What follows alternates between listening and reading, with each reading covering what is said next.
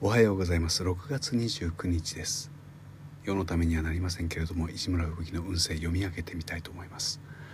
変わり映えのしない日です。いつもと変わりのないこんな日には未来のことを考えましょう。明日明後日先のために今何ができるか思いを巡らせることは必ず役に立ちますよ。言われなくてもいつもやっております。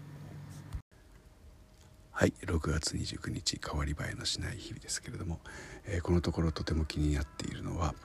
えー、6個ぐらいの鉢とプランターにですね大量の朝顔の種をまいたんですけれどもそれから3週間近く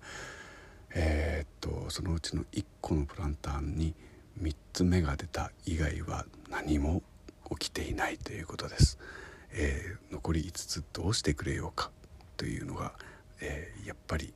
ましいところですね。